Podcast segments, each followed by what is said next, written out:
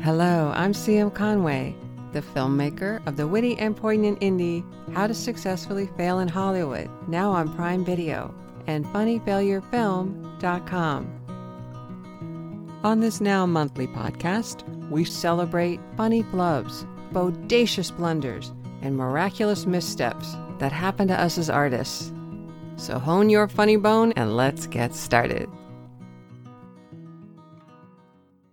Welcome to our podcast, inspired by our How to Successfully Fail in Hollywood film about friends' fantasies and funny fails. The film follows Ellie and Ben and their heartfelt friendship. They represent the creative, courageous, and journeyman actors working every day to accomplish their dreams. The film also reveals a lot of insider secrets about Tinseltown that may delight and surprise you, with some very unexpected twists along the way. You know, the characters have bodacious blunders. They learn how to flip failure and look it dead in the eye and laugh. And that's what we do on this show. So if you're an artist and you've had a mishap that's happened in your creative journey and you'd like to share it on the show, please visit funnyfailurefilm.com and click on Share Your Story.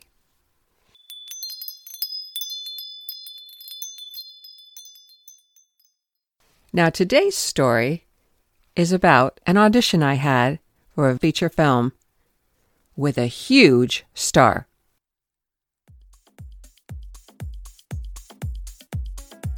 Now, I'll admit, hospitals have always made me a little queasy, even fake hospitals on a set. But when I was called in to audition for a huge feature film with a lead star actor, I overcame my fear quite quickly. When I saw who was starring in this film, I was very excited and I prepared, researched about the condition the patient had, tried to just practice the symptoms, and worked on various aspects of the part. Now, this was for a small supporting role for a patient, and one of the symptoms of the condition was a bit of a yellowing of the skin. The day of the audition came, and before the audition, I lightly applied some yellow palette to my skin and I went on my way. When I arrived, I joined the small group of women who were asked into a room.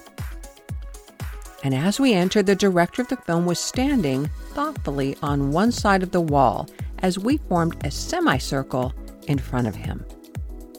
I did my noble best to appear weak and sickly like the character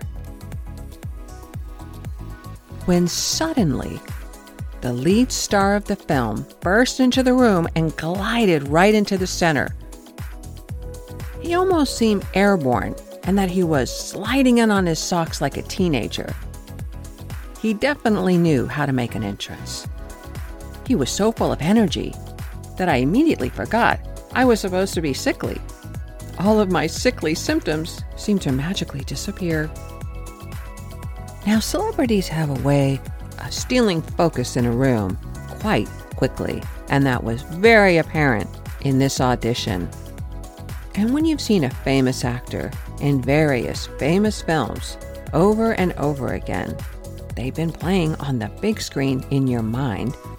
So when you see them in person, it can be either an exciting, uncomfortable, or remarkable experience. I've heard many celebrities talk about the fact that people sometimes come up as if they know them. And it's a testament to the power of film and television and the medium itself that celebrities can seem like our modern day deities and larger than life. And it's easy to forget that they're just human. But in the moment, that all flew out the window, and I was nervous, sweaty, and was not expecting to see a celebrity at this audition. He silently but dramatically looked at each one of us while he extended his arm and then suddenly pointed his finger like a compass around our semicircle. His finger landed on a woman as he exclaimed, It was her! All of our heads swiftly turned in her direction, and the woman looked surprised and embarrassed. He playfully accused her of running into his car earlier. And she played along, saying, Oh, it wasn't me, it wasn't me. And she started to laugh. The rest of us sort of stood there and watched this whole play unfold. Oh, and it was dramatic. It had highs and lows, exposition, background, a peak of conflict, and suspense. I wasn't quite sure what was happening. Did she really run into his car? And why would he be saying such a thing in the middle of a group audition? And there were only about five of us, so it was quite confusing. And the interesting thing is, after that point, the audition didn't last very long. And though I didn't get that part, and believe it or not, I never saw the film, I think their play had a little conclusion. In my mind, the conclusion was that that was likely the star's not so subtle way of letting the director know his choice.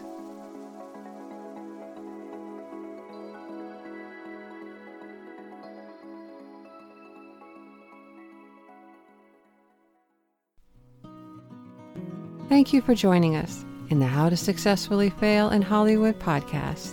Copyright by Showstoppers and funnyfailurefilm.com. Intro and outro song Twinkle Twinkle Little Star by David Mumford. Until next time, remember mistakes makes art more interesting.